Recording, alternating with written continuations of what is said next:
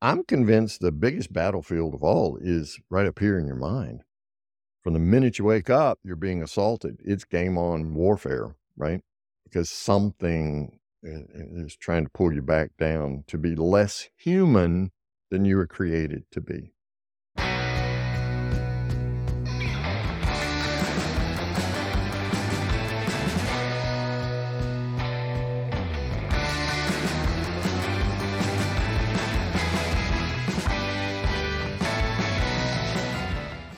Hello, everyone. Welcome to Seek Go Create. This is going to be such a fun conversation. My guest and I have been talking, and we talked way too long before we hit record. So we've been having some kind of fun. This is Seek Go Create. This is where we redefine success, leadership, business, and ministry. And let me just tell you what we're going to do today. We're going to do a reset with our mindset. We're going to be talking about how we need to be more positive. We need to work positive as opposed to negative. We'll talk about those things in just a moment. I'm your host, Tim Winders, executive coach. I work with teams and leadership teams, and I'm the guy that gets to ask the questions, which makes it a lot of fun with what I'm doing today. Today, we've got Dr. Dr. Yes, I said that, Dr. Joey Faucette. He coaches companies and their teams to create a positive workplace through his executive coaching, group coaching, training, and many other things that he does. He also the author of two number one Amazon books. I think we might need to update that. I think he's actually got a new one that's come out. Work Positive in a Negative World and Faith Positive in a Negative World. And I think he wrote with a partner. But I got a copy of his recent book, which is Work Positive in a Negative World for Teams that I've gotten through most of. And let me just tell you what, I need a good dose of working positive. Dr. Joey Faucette, welcome to Seek Go Create. I got your dose right here, buddy. we will dose right. you up today. I like a good dose of positive cynicism. Oh yeah, we, uh wrapped around positive cynicism. Okay, I'll get back with you on that one. yeah, we, we, actually are going to go there a little while, but I want to ask. Okay, cool. My first because it's important, I think, in today's world that we're in. Yeah. All right, Dr. Joey, coming to us from Virginia. I'm in the Black Hills of South Dakota here in the passenger seat of Theo, and i'll let's just pretend, even though we met 10 minutes ago, finally, and have are probably old friends and probably almost related by now after that conversation. In low places.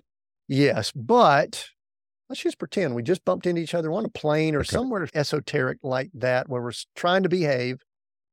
And I say, mm. What do you do? What is your typical answer when someone asks you what you do? So this is a we're trying to behave. So this is an alternative universe, right? Yeah. what do I do? I help companies create a culture where everybody wants to work. So somewhere along the way, I saw culture architect as a description yep. for you. Uh, so let's keep going. Tell me what that means and how it relates to what you do. Uh, culture architect, basically, what an architect does is listens to the client, what are their desires for the building, and then does the drawings that lead to the construction of that building. They don't actually construct the building, and yet they understand the construction process, um, understand the codes and requirements and things that go into creating that building that the client wants. So, as a culture architect, and I might add a positive culture architect, I listen to the clients really closely, whether it's a C suite executive or whether we're talking to people all over the company at various levels. And what does it take to work positive around here to transform it? And then I've just been so blessed to work with a gazillion people smarter than me. So I've accumulated some knowledge along the way, right? And uh, that's a great thing about being a podcast host. You become like this collector of wisdom, right? And then you can say stuff. Or as my friend Mitchell Levy says, spread cred dust, right? And, and so you're just sprinkling this cred dust out there, like I just did with Mitchell, right? And and so you collect this wisdom and you're able to share with these companies. Here's David Friedman's process, or here's Bob Johansen's mindset, and here's how we elevate human resources and things like that. As an architect, I work with a ton of business leaders. A lot of them are in human resources, and so we're working to elevate human resources above form jockeys and policy cops and you know what I'm saying? Two, put them in a place where they can really lead out to help the company and create a positive work culture and do those things that it takes. Now, that's a mindset shift. You talked about a reset for mindset. So that's a real mindset shift for a lot of us within and without human resources. So what's interesting there, there's a lot right there because I don't want to go down the human resources rabbit hole because I've got thoughts. People listening probably have thoughts. You have uh, thoughts? Yeah. When you when you use the term positive, yep. Often with human resources or people resources or whatever they're they're, they're trying to call talent development, whatever they call themselves. Yeah, they're they're not always the most positive bunch. Is that just my observation, or do you see you, that some? You've noticed that too. Yeah. You, why is that? Why why would they not be positive when they're dealing with people? Good question primarily because they're form jockeys and policy enforcers. And that's the role that's been, and oftentimes, Tim, defined for them within the company. So human resources becomes a support role. Okay. So that means you're, you remember back during the pandemic when we had essential and non essential employees? Who in their right mind wants to be declared a non essential employee? We really don't need you around here, dude. So you can stay home who wants to be called that, right? So human resources gets relegated to support. And that's why we, now they are supportive in many cases, but that's why we see negativity because it's form jockeys and policy cops. They have to play the heavy. They have to say, you can't do that around here. And so it's, I, th- I think it's still true that dentists are the vocational group with the highest rate of suicide. And it's because they're looking for things wrong all day, every day. And so they, and attorneys not too far behind them. So you're constantly looking for what's wrong with everything. And, and I think human resources gets relegated to that support position of looking for things that are wrong. And that's why it's so important to have a mindset, mindset shift, right? To reset the mindset around human resources and say, okay, the greatest asset this company has are the people. It's number one. It's the people who do the work. And so, how do we develop talent? How do we appreciate people? How do we, you know, do all the things that go into making a positive work culture? Because if you don't value your people, of what use is a positive work culture or any work culture? Because you just toss people in the ditch when they don't do what you want them to do, and you pick up a new one and bolt them down and see how far that goes. What's fascinating is that really, uh, especially we have listeners here that are listening all over the world, but primarily in the US, we've moved to what we would call a service economy. Mm. I can almost argue that the people are the only asset. Thank yeah, you. We could talk about intellectual property. We could talk about an app. Okay. We could talk about a platform, but that's the only asset. I had a thought come to mind. You, I think you're going to love this slight diversion. Okay. We're talking before we hit record that we uh-huh. both have a very unique position and title in life in that we now have children that have had children. And so we right. now have the best gig that exists, which is a grant. Ever. And That's we have right. really cool names. We may or may not share that. We might save that for a teaser at the end or something like that. But yours is way cooler than mine, by the way. I'm just saying. The audience has been listening. They know who it is. So anyway, Pops, Dr. Joey Pops, I'll say we. That would be me. That would be you. So here's something that I'm fascinated with. You you talked about how they're HR's forms pushers. They've got to be involved with the minutiae and the details. I've said this all along for the last three and a half years since I have become T Diddy, the the grandfather, that being a grandparent is one of the coolest things ever because I think we're positioning ourselves very similar to the way God really wants to look at us and bear with me here for this analogy. I'm going to let you then respond and just blow it out of the water or say, maybe, I we'll see. I think sometimes HR has to get so involved with what we'll call the heavy duty parenting of mm. adults, the day to day. And what we get to do as grandparents, we just do the fun stuff. We, and so it's like positive, it's fun. And I actually think the law that God tried to get us away from and here a little bit of grace now, a little bit of mercy, and all that. That's more like grandparents. We just have fun. My my two just left, and uh-huh. we fun nonstop. I'm blurry eyed, haven't slept, haven't eaten very well because we had ice cream every night. I hope her mother doesn't listen in on this. but but is it that some of the positives, some of the mindset, the attitude, and all mm-hmm. of that, is it the way we look at things? Or are we just allowing ourselves to be bogged down with too much? And I know they've got legal issues, HR, mm. but how do you respond to that rant I just went on? Yeah, that was a small rant. First of all, T Diddy, you the man, because I love your name. Secondly, I am Pops, and I'm certified as not only a Pops, but the best Pops ever, right? And Amen. by the way, the next time I'm back on Seek Go Create i'll be wearing the t-shirt that says best pops ever. Just so I, I didn't want to be totally braggadocious today but i'm certified. Best pops ever. I'm just saying to all the pops out there sorry dudes. I'm i'm the best. The other thing is man you're first of all the grandparenting role is like the primo gig i didn't know it could be so sweet i thought all my friends were just blowing it out of the water or they knew i didn't have grandchildren. So they were just, I don't know about you, but I have friends who like really want to rub my face in certain things. And not being a pops was one of them until I became a pops. And I'm like, dude, you undersold this totally. It, it's just far better. I couldn't tell you everything. Yeah. Okay. Appreciate you holding back. I was a blubbering idiot when our daughters were born. It's amazing what a grown man will do and say just to get a kid to smile, whether it's a gas bubble or not, it's irrelevant, but just to get a baby to smile. Ours is three years old, also almost three and a half. And uh, she, you probably saw her on the news. Most brilliant, beautiful granddaughter ever born. I, I don't know if you missed those headlines because you were eating ice cream and doing all sorts of unhealthy things with yours. But uh, mine, mine only eats twigs and bark, by the way, because she's the healthiest child ever. Uh, and if you believe that, when but, they're with their parents, their parents now are like what my daughter calls crunchy. She's like health and all this kind of stuff, but then, man, not here. Yeah. Let me just put it this way: our granddaughter at three and a half has already eaten more popsicles than I think our daughters did combined during their entire lives. So, does that tell you anything?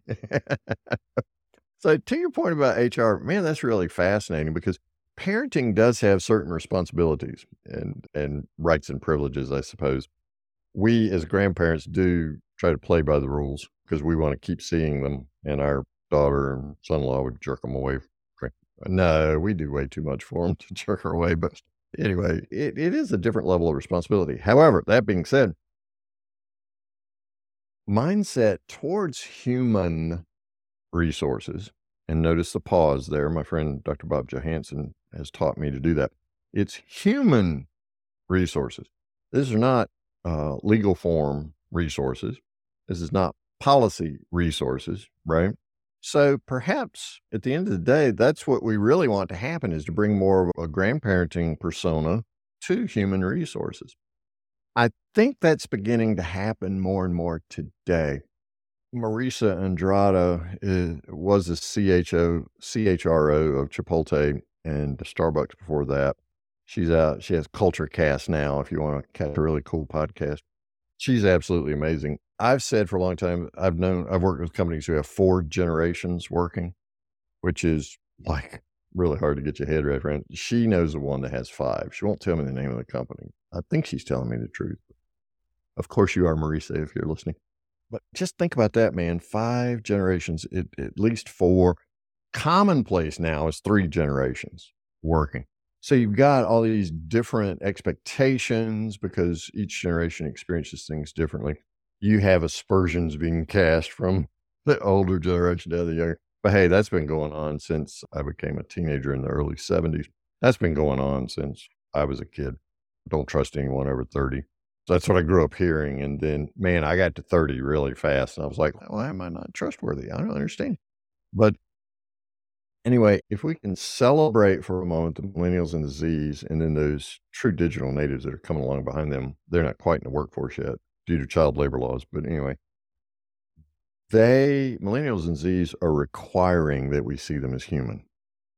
And I think that's due to the, can I say, sins of my generation and my parents' generation, where you were just seen as like a human doing instead of a human being. Now, if I can go spiritual on you for just a second, for me, that was sinful towards the image and likeness of God planted in each of us at birth. Paul's really clear and says, Christ lives in you. Not too many ways of slicing and dicing that, right? It's just the reality there. So that was at least disingenuous towards the full knowledge of humanity and who we are. Do we live in a broken world? Yes. Are we broken? Yes. However, if we can begin, as we begin to understand, and the, the millennials and the Z's are forcing our hand on this, that these are human beings, that human resources are given the opportunity to lead. Then I think the whole conversation becomes much more one of grandparenting. And so instead of granola in the break room, you got ice cream and popsicles like every day. I would want to work there, right? So I really like that metaphor of grandparenting. I might, can I co-opt that? You, you can. I haven't trademarked anything there. There isn't Yeah. any. I'll credit you with it. And uh, thank you. I, I, My I- buddy Tim Winders says HR should be more like grandparents. grandparents, or at least a, or at least a balance. Sometimes we have to tell them not to jump out in the road or anything, but yeah, we have to protect. but we them, also don't need to be beating them over the head with laws and things like that a good bit. So right? Mm. There's a distinction between law and grace and the fulfillment of the law, right? yeah, we could go down that path, but let let's don't. I want to unpack a statement that's been rolling around in my head since I started reading your book, "Working Positive in a Negative World for Teams." I appreciate appreciate that book and all that it said, but it got a lot of things going through my mind related to definitions. I like to define things. Mm. And I, because I think words mean things, and I think we, in our Mhm. culture, society, we've watered down a lot of words. I'd love to give you an opportunity with this. We're we're going to talk a little bit more detail about the book and some of the programs and all later. I'm talking big picture right here. I want to talk big All right. picture. When you say the word work, what do you mean? When you say positive, what do you mean? And then Mhm. also, I'm going to go and tee you up here. When you say in a negative world or negative world, how do Mhm. you contrast work and then the positive and negative? And because I've got some questions about that, and I'm going to I'm to go ahead and warn you. I'm going to put on my cynical cap in a little Mhm. while and hit you with a few things on why Absolutely. shouldn't be positive just to have some fun. How about that? Yeah, man. I'm I'm sure uh, you're highly creative, but I'm sure I've been doused with these things before. All right, so let me work. Let me start with the last one first. That's in a negative world. That's the broken world I was referring to earlier. Uh, negative makes a nice contrast with positive, so marketing departments love that in book titles. And also, it's I've I've stood on platforms for years. The first Work Positive in a Negative World book came out in 2011. The team edition came out in 2020, which it was fun releasing a book during the pandemic, by the way. Anyway, nobody's ever challenged me on the fact that the world's negative. Never. Not a single person. If you want to be the first, man, I'll be glad to play that with you. If you, there's a reason you're listening to this podcast instead of watching the morning news or the evening news or the 24 hour news cycle or something like that. Man, those guys are in business to monetize negativity. And if you doubt that for a second, just remember their mantra is if it bleeds, it leads. So the bloodiest newscasts are at the beginning. And oh, by the way, if something bloody didn't happen in your community or in your TV market that night, they will import it from the closest MSA to you, or they'll go to some major metro area where something's always bloody, or let's just have a fantasy for just a second. Say nothing was bloody in the U.S. overnight. They'll import it from overseas. It's a negative world. And what does that mean? It's much more than the glass is half empty. It's a deliberate hijacking of Romans 12, 1 and 2. Okay. It's a conforming, and they're seeking to addict you. And I'm not going to geek out on the neuroscience here, but they're seeking to addict you to that negativity. Have you ever noticed that one negative thought leads to a second negative thought, and pretty soon you're chasing Alice down the rabbit hole, and you're it's getting darker and darker in there. There's just something addicting in the negative world to negativity. Imagine that. So that's what they're in business to do. So yeah, the world's negative. The Society for Human Resource Managers, says that I haven't seen the 2022 results yet, but the earlier results said that 57% of all people leave a job. So 57% of the people leaving a job actually say, I'm leaving because of a bad boss. That's negative, right? Two thirds of the people remaining say they're considering leaving because of a bad boss. That's how we set up the construct. That's the world we're conforming to around a negative world. Now, let me hop over positive and come back to that. Let me go to work. From a biblical perspective, so many of us have a non biblical understanding of work. And it, I'm not saying it's right or wrong, I'm just saying it's not biblical. God actually put Adam to work before sin. And most of us regard work as a function of sin and that it came along afterwards. Not so. Here Adam is dripping wet, got this rock inside of him. He's becoming an animated being, a living being, some of the translations say, and he's trying to figure out what that means. God puts him right to work. Hey, dude, you get to name the animals. Now, I'm old enough to remember when Bob Dylan became uh, a Jesus follower, and he had this song on, a, on an album um, about God gave man to name all the animals in the beginning. It's pretty cool. YouTube it. It's great. It's not current Bob Dylan, but it was for a while. So there's that work and working, tilling the garden. So it, was this, my friend Dr. Bob Johansen refers to as bioempathetic. There's this rhythm of biology and you're in empathy with nature. By the way, that's a whole nother topic we can talk about because you're, I guess, since you travel around, you put your feet on dirt on a regular basis. But there's some people who've never put their feet on dirt in a given day. I think that's sad. Asphalt concrete, sure, but no dirt, no grass, no birds. Okay. Anyway, so here's Adam going to work. That word for work in the original language can also be translated as worship. So word avodah. And so work and worship travel together. Now, this is nothing unique to me. There's plenty of people a lot smarter than me who've written theological tomes, people a lot more serious than me, who connect work and worship. So, definition of work for me is worship.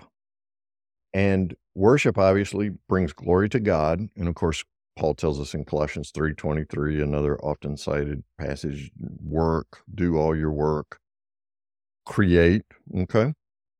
Create as if unto the Lord. And so you're working with other people, you're growing other people, creating with other people, which sounds a lot like work to me, as if Jesus was right there with you. So that's the way you're supposed to do it. So that's work for me. It brings meaning, it brings purpose, it brings satisfaction, it brings fulfillment. The cool thing I think today and there are a lot of cool things about today, is that work is undergoing a redefinition. Let's just track back. The latest thing I read about was loud quitting. I guess that's the antithesis of quiet quitting. But if you're going to quit, I'd rather you be loud so that I know you actually quit. It, it, sounds like you're a chicken if you're quiet quitting, but what you're just trying to do is keep your head down so they don't find out you're not doing any work. For that, it was the great regret, which was caused by the great resignation. You know, I'm tracking back through the pandemic here. I think now we're in the great redefinition of work. And I'll just toss this out there just to give you something to think about. First of all, it's I really have an allergic reaction to artificial intelligence. The better word is augmented intelligence. Now it's still AI, so you can use the acronym. But augmented intelligence, as machines become more human, there's an amazing opportunity for human beings to become more human and to ensure that we're doing things effectively, that we're doing the right things. Machines are really good at being efficient, but they're never going to replace us. That's what everybody's worried about, right? On the effectiveness scale and making sure we're doing the right things, because that's a part of the moral consciousness that's in our imago Dei. That's part of that ruach that's living in us that makes us animated living beings that we've got over anything else, even things we create like augmented intelligence. So the great redefinition of work is going on. And I think I gave you enough around that. Now, so let me talk about positive. Positive is not necessarily the opposite of negative. Positive is the recognition that there's an opportunity for transformation. Come back to Romans 12, 1 and 2, and the opposite of conforming to the world is transforming And my favorite chapter in all the scriptures, Philippians 4, uh, Paul tells us exactly how to do that. First of all, Philippians is all about joy. So I love that. Not just because it sounds like Joey, but um, it, it's joyful as opposed to happiness, which is contextually related. In Philippians 4, he tells us to, depending on which translation you read, focus our minds on, meditate on, fill your mind with. And then Dr. Peterson gives us in the message translation a really nice trio of pairs.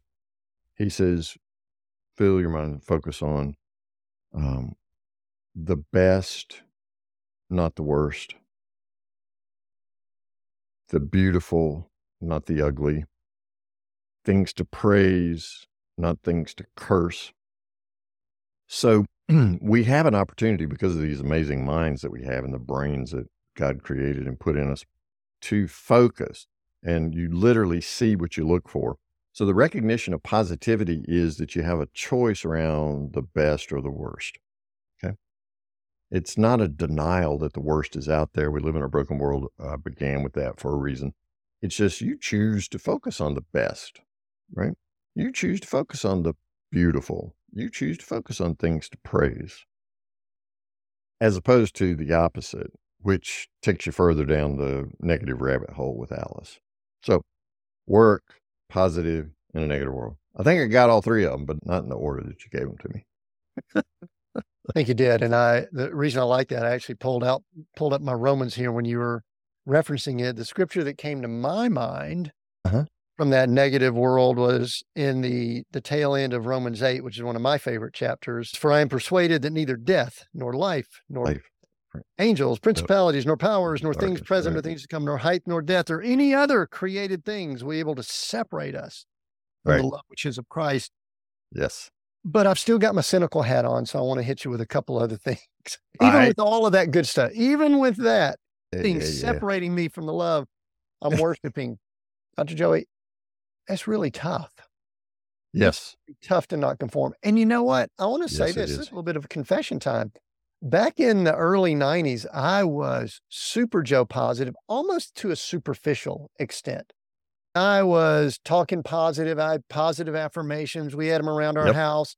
We had our yep. young kids at the time that we had a negative jar that if they talked negative, we had to put quarters in it. And then we went through some interesting and fun times in 08 and all that. And oh, and, your work sucked too then? had I had yeah. any work? I know, man. It was there. That was it was ugly going from uh, hero to zero. T but, Diddy, let me tell you, man, it it got nailed on me. That's how the first work positive book came out. By the way, my yeah. wife looked at me one day and said, "Aren't you supposed to be traveling? Shouldn't you be doing like, something?" I am not feeling the love. I said, "Baby, the cash cow I was riding got slaughtered, and it's poor hamburger right now." so some tough things come at us Yes. And yeah, and you know what? Even when we've got a spiritual foundation, we've got listeners that they may not get some of that Romans. They can sure, go read sure. that one of the first books they yeah. need to read if they're thinking about some of these things. Mm-hmm. But even for those, I mean, I went to two or three years of Bible school, and let me just tell you, being around people that know what you just brought up and pointing to my Bible over here, these scripture, yeah. they can be some of the most negative Man, people you got that right. We could be around. Yep. So let, us go a, a, little bit more mm-hmm. into, mm-hmm. I, I, guess I want to say the mindset before we start talking about some practical things. Cause I know in the book I was reading, you got five, five things, core principles that you wanted to talk about. We may be able to get to all of those, at least one yeah, or two whatever. here at the end. Mm-hmm. How do we make that shift? Let me, and I want to say one more thing about it. I mm-hmm. noticed I'm an executive coach. I do like you. I mm-hmm. read, I know all these things, but when March 2020 came along. Mm. And I looked around at all that was going on in the world. And I'm a praying guy. I'm journaling. I'm talking to the Lord. I'm going, Yeah, man. Lord, what is going on? Yeah, and I won't tell you what he shared back with me, but I'm going to just tee that up for you to say okay. maybe a little bit more. And let's just say, while you're talking about that, what about someone who has very little faith? They're just mm-hmm. operating in some of that superficial, or uh, that sounded negative. Mm-hmm. Sorry. well, that's some of it is if it's what I think you're talking about. Yeah, but yeah. anyway, so just uh, let let's hit it a little bit deeper with all that's happening because it's coming at us. We've got more Yep. coming at us 10, 20x than what we did 20, 30 years ago. And you and I can remember that. Some of our listeners can't remember that. hey, look, just because I'm bald don't mean I'm old. For some people, I am old. I'm over 30. How about that? First of all, that 10, 20, 30X, I don't know about that, man. I'll just push back on that a little bit because when I was home, when I got sent home, and all the contracts dried up, and that I remember Ross Perot running for president, he talked about that giant sucking sound, right? That was my bank account, man. It was emptying out quickly day by day. Um, that was when I seized that opportunity to sit down and study uh, people that I call the Great Depression gurus. Please, I, I'm not undervaluing the complexities of life today. I am, I am not naive. I am not Pollyanna. My feet are in clay on our little farm every day. I get it. But the Great Depression, there were no options. There was nobody except banks as they were taking over properties, making money back then. And so the Great Depression gurus are where these five core practices came from. I studied them. I said, how did they do it? How did they create companies during the Great Depression? Or how did they keep their companies going during the Great Depression? George Mecherle had started insurance because nobody would insure farmers and their equipment, things like that. George Mecherle started State Farm back in 22, 1922. I, I have to start putting a 19 in front of 22, don't I? 1922, and kept his company going with this high risk insured group, right, during the Great Depression. And they were losing stuff and couldn't pay premiums left and right. So, how did he do that?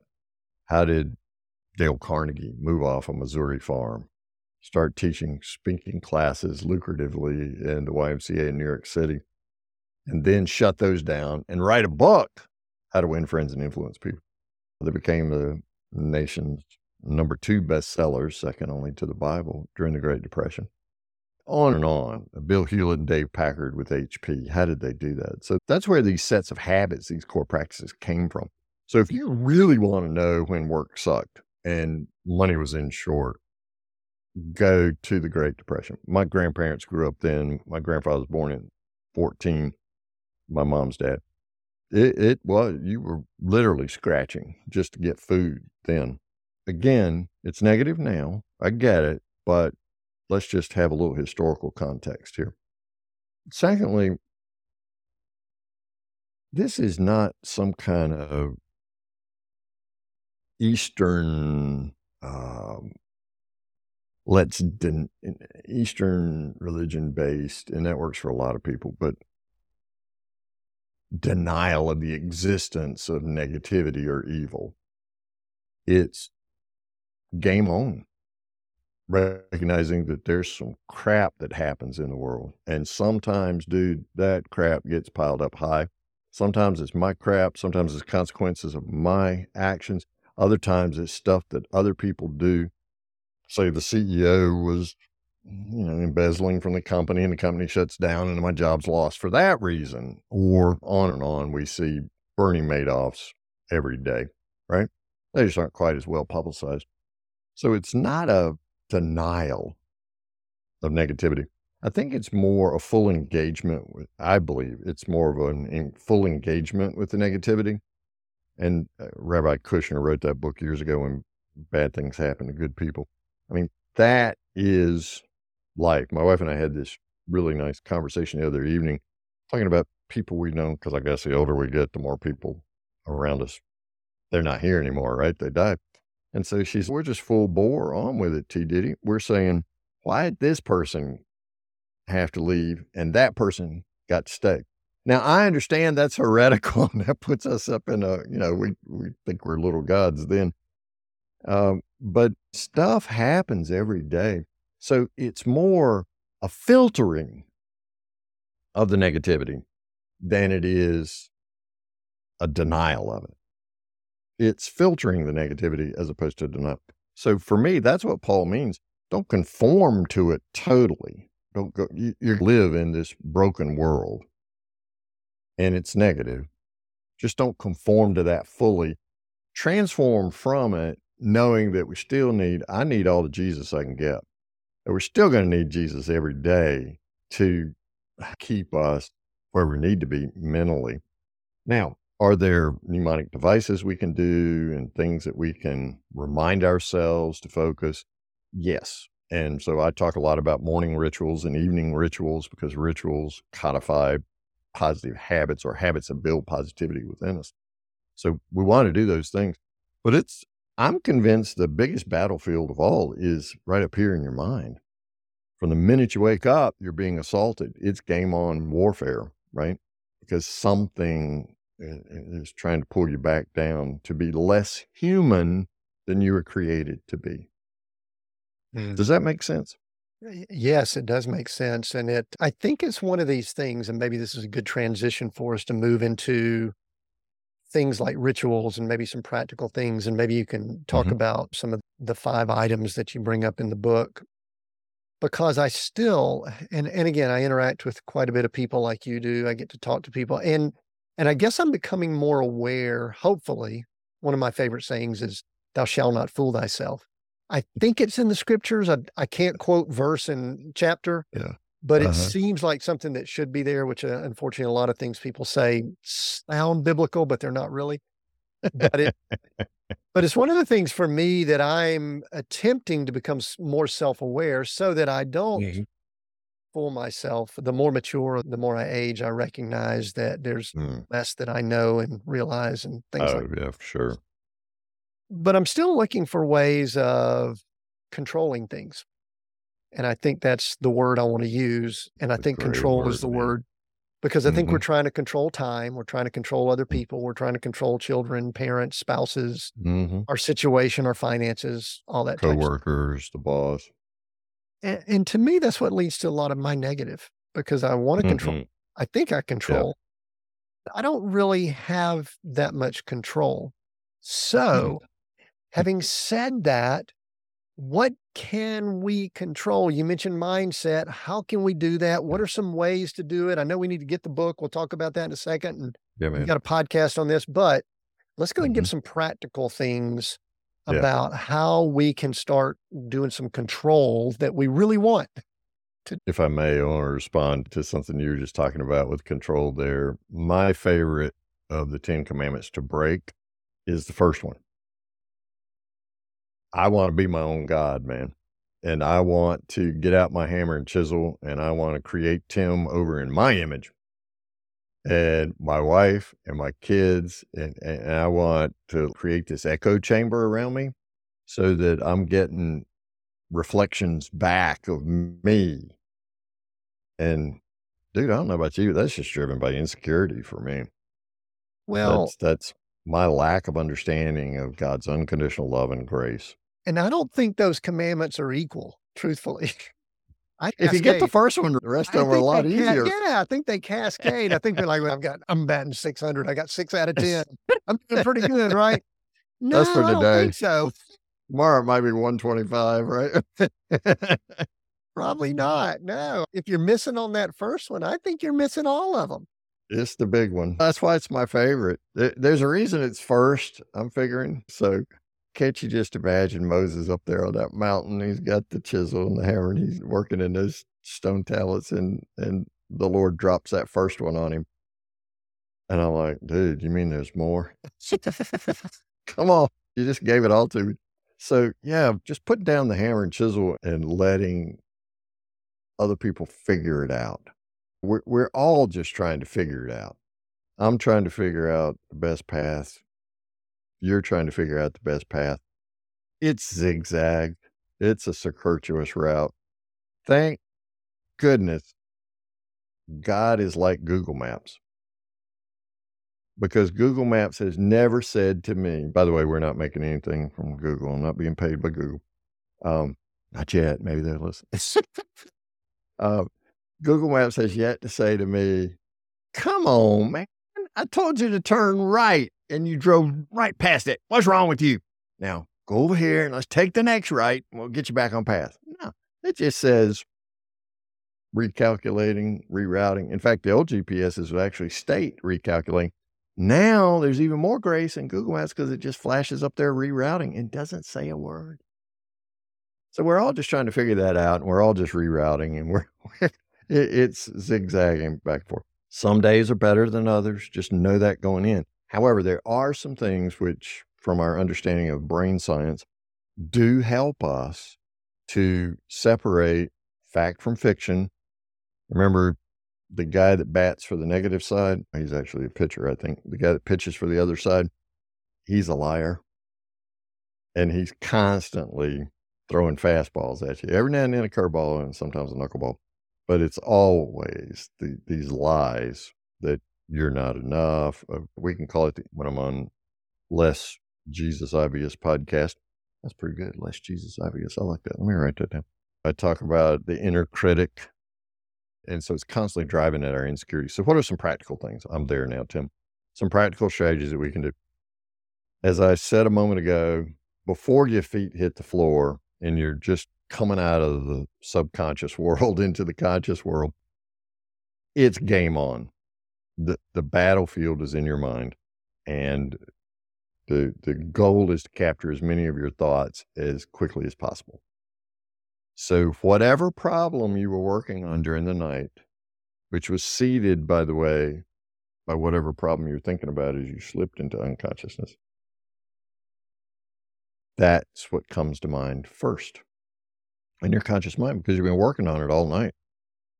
The, the subconscious mind can process about 40 million bits of information per second.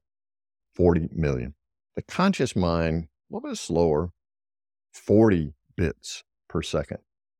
So the obvious benefit of having a subconscious mind is that it filters what gets to your conscious mind. Now, when you walk from one room to the next, not that this has ever happened to you, Tim, but when you walk from one room into the next and go, what did I come in here for? Or when you lose your reading glasses and they're on top of your head, when you misplace your car keys, right? Of course, sometimes I don't even have to get up. I'm just sitting at my desk and I go, wait a minute, why did I pick my phone up? Because something has happened in between times, right, to distract me. Whenever that's happening, what you've done is you've overloaded your conscious mind. And that distraction, those are rapid fire pitches coming at you from the pitcher of lies. So, what you want to do as early in the morning as possible, as quickly as you can, is to re- read something positive. Now, if you follow Jesus, I highly recommend some scripture. Um, however, I, am a big Sarah Young fan. Um, thank you so much, Sarah, for all the Jesus books. So whether she's calling or, or however, I'm I'm in Jesus Listens right now, which has flipped the first person POV to where it's Sarah Young praying and Jesus is listening to her. So it's really cool juxtaposition after all the other ones. I'm in that every day, and there are four scriptures there that are related to that that I'm reading. And then I post that on, well, our other company is God Nods. I post that on God Nods on Instagram and Facebook and different places. But it's to capture, I'm back to scripture now, right? capture or take captive my thoughts as quickly as I can in that day. So that's one very practical strategy. It, it only takes about 10 minutes. If you just do that for 10 minutes, now that means here's the antithesis of that stepping away from the TV remote. And please, you may think you believe that it's on just for noise in the mornings. You're lying to yourself you're capturing those news items are hitting. And you may think you need to do that so that you have something to talk about when you get on Zoom or on Slack, or you're maybe you're in an office now. You know, that's push media. And we highly recommend pull media, which is your phone. So you can listen to podcasts like this amazing one by Tim Winders. You can listen to anything else you choose to, but just to seed some positive thoughts in your mind. I prefer reading and I prefer listening. I have a song of the year, and then we have a team song of the year uh, that our leadership team commits to listening to every morning. So my song of the year accompanies my word of the year. And so every morning I'm just dousing my brain, I'm marinating it, if you will, in that positivity. So that's one strategy. Just get with it as early as you can in the morning. I promise it takes 10 minutes If you want to add another five minutes, open up your calendar on your phone and look at your appointments for that day. And some of them are going to make you a little nervous. Some of them you're like, eh, I don't know how that's going to turn out. What am I going to do? I'm afraid I'm going to blow it. So, again, it's a battlefield, right? So, rather than waiting till you get to that appointment, go ahead now and begin. Visualization is such a strong technique. Just visualize some positive outcomes. If that's too woo for you, just say to yourself, mm, what's the best thing that can happen as a result of this appointment?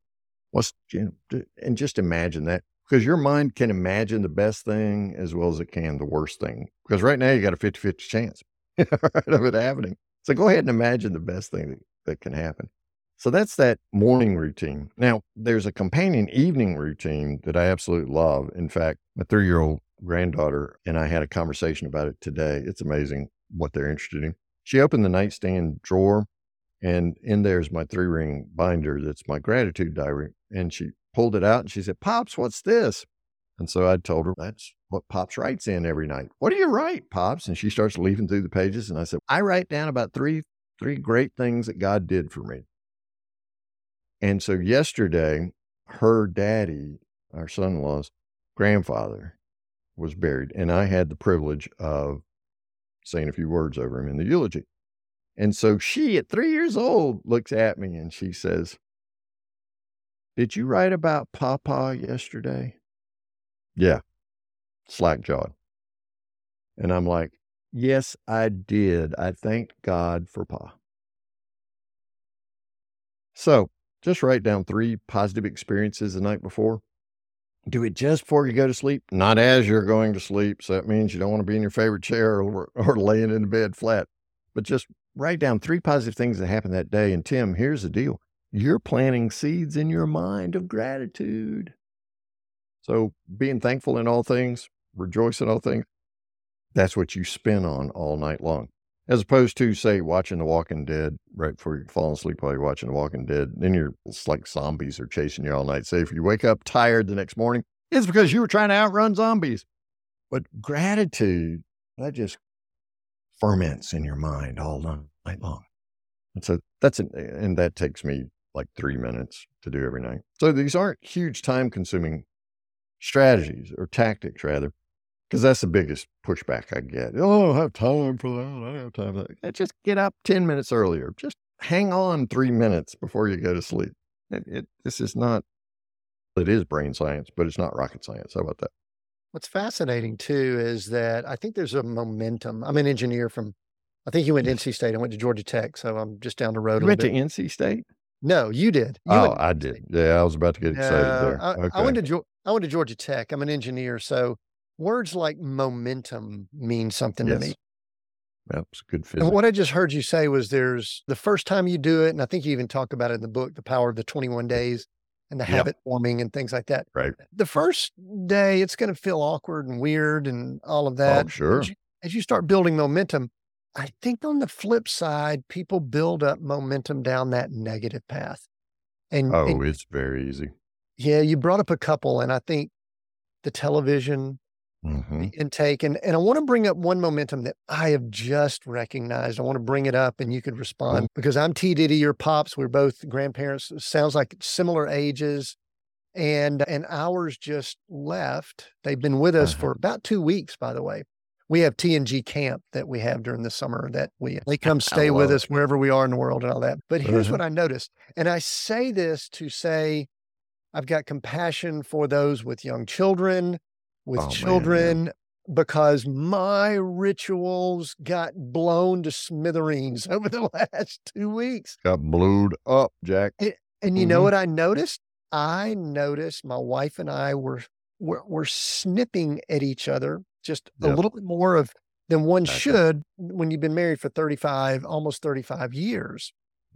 And so, talk a little bit about the momentum and habits and how they can be broken and how you can get them going. I think that's one of the more valuable things we can talk about here as we're uh, getting close to finishing up. We're going to land this plane shortly, but talk a little bit about just how to get going or how to stop going one direction and yep. head another direction. Because I think I just noticed it with myself. So I know other people deal with that too. Absolutely. So if you would put your tray tables in the locked in the upright and locked position and buckle your seatbelts. We're, we're beginning our descent. For those of you who are still adventurous enough to fly these days and just hope you get to where you're going to be sometime uh, near, man, life intrudes. Interruptions. I, I literally plan time for interruptions every day. I just say, okay, I'm not going to go back to back to back here. I'm going to allow a little space to breathe. Yes, we were with that three year old granddaughter at the graveside yesterday, and she fell asleep on the way out to the grave and woke up before her nap was finished. T. Diddy, I'm here to tell you I love that little girl, but I did not know there was a demon inside of her. She wailed for 45 minutes. I couldn't comfort her. Gigi couldn't comfort her. Her mom came over, couldn't comfort her. It was just all out warfare there for a little screaming. And some days that's what I want to do. I can relate to the little girl. Some days I just want to go back here up on the mountain in the woods and just scream a little bit because things are not going my way. So it's back to that control issue. So here's the deal one of the scarcest resources you have is your attention. And the older you get, energy is going to become more of an issue too. But the, the things to which you give your attention, if you can just become aware of that, then the risk of getting canceled here. Facebook and Instagram, all that important. It just does not, and what do I call it now? X.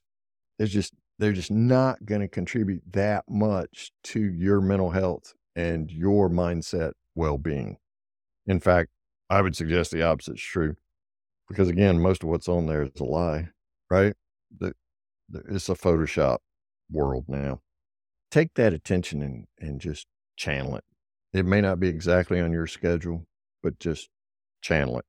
Tim, some mornings I wake up at, uh, at 4.30 and I feel great.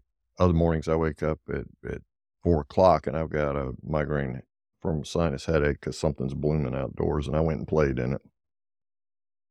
I'm not at my best right then. So I'm convinced that scripture doesn't quite penetrate and it takes me longer to get there and to just, but I persevere. I, I still engage. I still have those habits which feed in here. I think it's BJ Fogg wrote, FOG, wrote a book. I believe it's called Tiny Habits. If you can just stay after it, you're going to miss it some days, but if you can just continue with that long term view and just know that, yes, you're going to have some days that get interrupted, give yourself some grace. Just get back with it as quickly as you can. Because what happens is, if I didn't get to it this morning, I gotta say, oh, yesterday morning, nothing really happened. I, I guess I can do that this day. So then the momentum builds. As inertia keeps us moving in certain directions, it's stopping that body moving in that direction and reversing its course that takes so much energy. So rather than saying, oh, Dr. Joey said I need to do this 21 days in a row in order to form this new habit. Mm-mm. Just do it tonight. Just tonight. Write down three positive things. Or if you can only think of one positive thing that happened today, that's okay because that's a step, albeit a baby step, but a step in the right direction. By the way, if you can't think of anything positive that happened today, that's part of the exercise, right? Just say to yourself, hmm, I did not get run over by a concrete truck today. Write that down, right? Maybe you felt like you needed to be run over by a concrete truck and the world would have got a lot simpler for you. But yeah, I just didn't get run over by a concrete truck today. So just do it one thing one day. I'm creating a new brand called DOT, D O T, do one thing. And that's the concluding question for all the guests on the Work Positive podcast that I have the privilege of hosting is what's one thing Work Positive Nation can do today to create a positive work culture. I, Jim Collins, has sold a whole lot more books than I have, and I understand from good to great, and I understand what BHAG, Big Hairy Audacious Goal is. But I'm convinced that there are a lot of us who are trying to be BHAGers, and we're just dotters, and that's okay. Man, we need some dotters. We need people who will just say, I'm going to do this one thing today and see what happens. And then I want to try it again tomorrow. So just do one thing today, that tiny habit, and and just set yourself up for success that way. I think the good things is the Bible's full of stories that just did one thing and then at some point during the course of their existence, God said, I need you to do something that now we read about thousands of years later. And one thing I heard, this is the word that popped in my mind when you were talking about just maybe turn another direction. That's repent. That literally means if you're here, repent and just go the other direction and and start heading that way. And then I had another thought. What was it? Oh, I this is one of the things that kind of guides my wife and I with where we go. People always ask us, how do you decide where to go if you live in an RV? We try to listen to where God says, and He's told us, go where y'all want to. This is a reason y'all live in the RV. Just what Uh-huh. this is our gauge. Go where your soul is nourished. And Mm, we attempt to go places where the weather or near grandchildren or places we haven't seen or things like that. And Right. when you were talking earlier, the thing that kept coming to me about, let's just throw some things out right now social media, television, Yeah. Fox News, CNN, we can name them all. I don't care which side you're on, it doesn't It matter. not the matter. push, I think you called Ideology it the push media. I think those take chunks out of our soul. I think they damage our They souls do, man. the do. mind, will, and emotions. I do. I've got a couple of quick. They may not be quick, but I want to ask these before we finish up.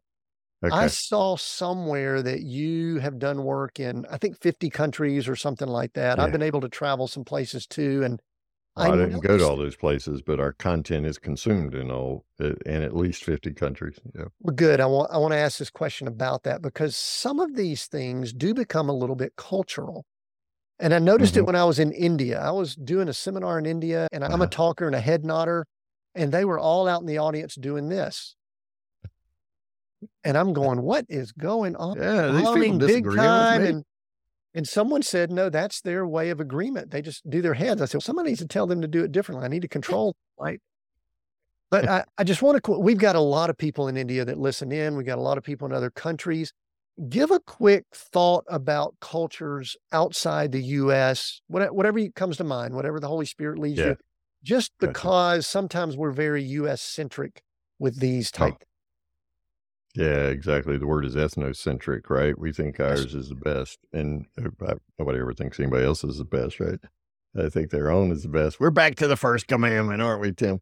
We do a lot of work on the continent of Africa, and so just being aware of that there, first of all, is a difference, and secondly, that I make sure I leave my hammer and chisel somewhere else. I'm not hammering on people. But as an executive coach, and we have an ICF, International Coaching Federation coach training program, and this is one of the hallmark Dr. Joey's statements is managing the internal conversation while, while coaching is the most difficult part of coaching because you see things before the client does. You come up with answers, right, to tell the client, and yet just as soon as you tell them the answer that is your answer, it, you realize it's not what's best for them, and their prefrontal cortex is turning into Kevlar. So everything you suggest is bouncing off, and they're not going to do it, right? So just curiosity, Tim. Just remain curious. Um, awe and wonder is a great pairing of words that comes out of Scripture. But if we can just remain curious, I prefer to think of it as spiritually curious because I'm looking for Jesus everywhere I go. So I'm listening to life everywhere I go and I'm look just looking to discover what it is that what are some dots that I can connect. And as long as I remember it's not about me, it's about we, then that helps me remain curious. So that's the biggest cultural thing. And by the way, the US is more culturally diverse than it ever has been before. And here I'm talking about ethnicity. So you don't necessarily have to go to India and, and lead a seminar to experience this instead of this, right? It, it's on our doorstep, which is an amazing opportunity to look beyond the obvious distinctions, all of which I celebrate, to the imago Dei within each person and mm-hmm. just seeking to find that, what makes them uniquely themselves out of almost 8 billion people now. Yeah. I love that curiosity because I think it keeps us humble. It keeps us with Mm. that thought process of there's something bigger in the world than me. And that goes Mhm. back to that first commandment you brought up earlier. Is, you know, this world is not revolving around me. I don't know about you, but every once in a while I will can slip down that rabbit hole, which is not good. I Every once in a while, like there's one daily. one thing I'm super, super curious about. I read somewhere that you've got cats named Boo Radley and Atticus Finch. And uh, we're recording this, I think, in August. I, I don't know when it'll be released. And Yeah. back in July, that book celebrated its, I think it was, I think it was released in 1960. Powerful book. So Yeah. tell me a little bit about those names. And do you have any kids named Scout or anything like that? Or ah. My my wife loves To Kill a Mockingbird. That's like her favorite. I majored in my undergrad work in English. So asking me what's my favorite work of fiction is like asking me to choose between my daughters. It ain't gonna happen. But my my wife loved To Kill a Mockingbird. And so that's where Atticus Finch and Boo Radley came from. By the way, Boo Radley showed up as a Jean Louise, came to our home. It was about five months old kitten. And one of our younger daughter's friends just said, Hey, our current cat is old and keeps picking on the kitten, and we're afraid for the kitten. So will you take the kitten? We live on a farm. Cats actually earn their keep around here. We feed them something besides the mice. But my wife was playing with Jean Louise one day, and as she's often wont to do, and said, Uh oh, we don't have a Jean Louise. I said, What do you mean? It's a male. "Uh, Oh, okay. What shall we name? Boo Radley, she said. So that's how we got a Boo and an Atticus. yeah. By the way, Atticus was feral. He adopted us, just showed up around here. We have an apartment over our garage, and the young woman started feeding him our cat food. So, of course, he stayed. That was so generous of her to use our cat food, right?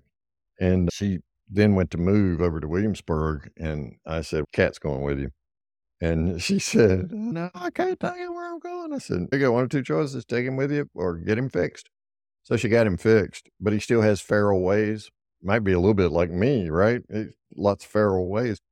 And so when the grandbaby was younger, just learning to speak, the cat actually scratched her one day because he's feral. And she thought, Oh, pretty kitty, and petted him and he scratched her. It wasn't deep. She didn't get sick. Okay. No cat scratch fever. Ted Nugent. But she then dubbed him from that day forward, No. So Atticus Finch's nickname is No. so anyway.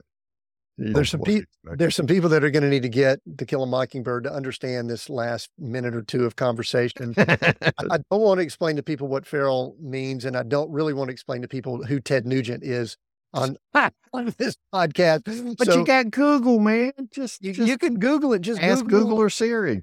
cat scratch fever, Ted Nugent, To Kill a Mockingbird, and feral, and Yeah. and have fun with that. Yeah. Hey, up uh here, man. Sorry.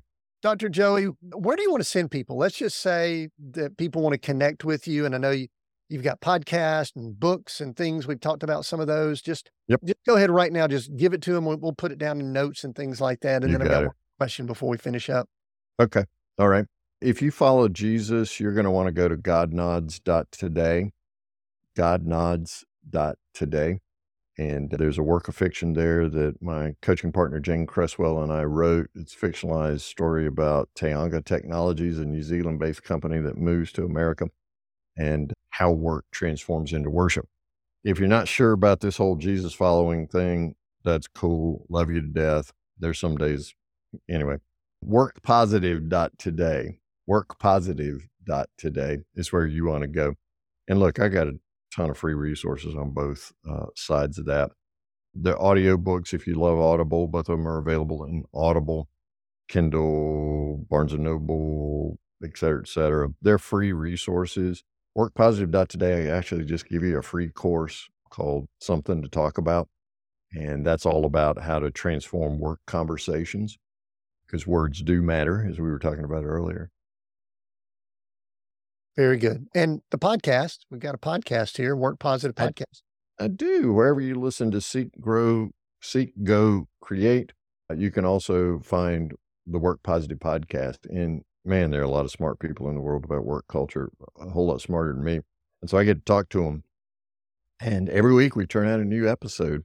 We've got shorts. We've got a YouTube channel that features shorts from the shows. So you can go there to Work Positive on YouTube. And you can also find all the backlog of shows if you want to go to workpositive.today backslash podcast. You can find all of them there or just wherever finer podcasts are heard, like this one, right? Yeah, absolutely. I think that'd be a great compliment. All right, Dr. Joey, we are Seek, Go, Create. And I'm going to let you choose one of those words that resonates with you or means more to you than the other two right now. Seek, go, or create, and why? As you're going, you're seeking, and you're seeking to create. You hedged. You hedged. I changed the order, if that makes any difference. I'm convinced that we're here to create. We're here to create relationships. We're here to create solutions to each other's problems. We're here to create ways to walk with each other through dilemmas. We're here to create. So you're going to go anyway, and you're looking for something, you're seeking. So just go ahead and create a little something. Doesn't have to be a Van Gogh. Just create something and see what happens. And then keep going, keep seeking, and create something else and watch your life take on meaning and purpose beyond your wildest dreams. Excellent. Thank you so much, Dr. Joey Faucette. I knew we'd have a fun conversation by the way we got started. Absolutely. Thank you, T. Diddy. I know. Yeah. I think it could continue on. I recommend if you've listened in, jump over. Currently, you're on a podcast. You might be on YouTube, but jump over to the Work Positive podcast. I think it'd be a great compliment with what we're doing here and what they're doing there the topics and all will really resonate from what I've seen and from listened to over there. Pick up a copy of The Work Positive in a Negative World for Teams. I've read through most of that, almost finished that one, and I think it's a great fit. We all need Thanks, buddy. more positive in the yeah. world we are in today. That is part of redefining success, which is our tagline here learning how to redefine what success means. Early on, we talked about redefining what work is. I think all of that is in the process of going on. And I think mm. we constantly need to be curious and be asking those questions. I appreciate everyone listening in. We have new episodes every Monday. Until next time, continue being all that you were created to be.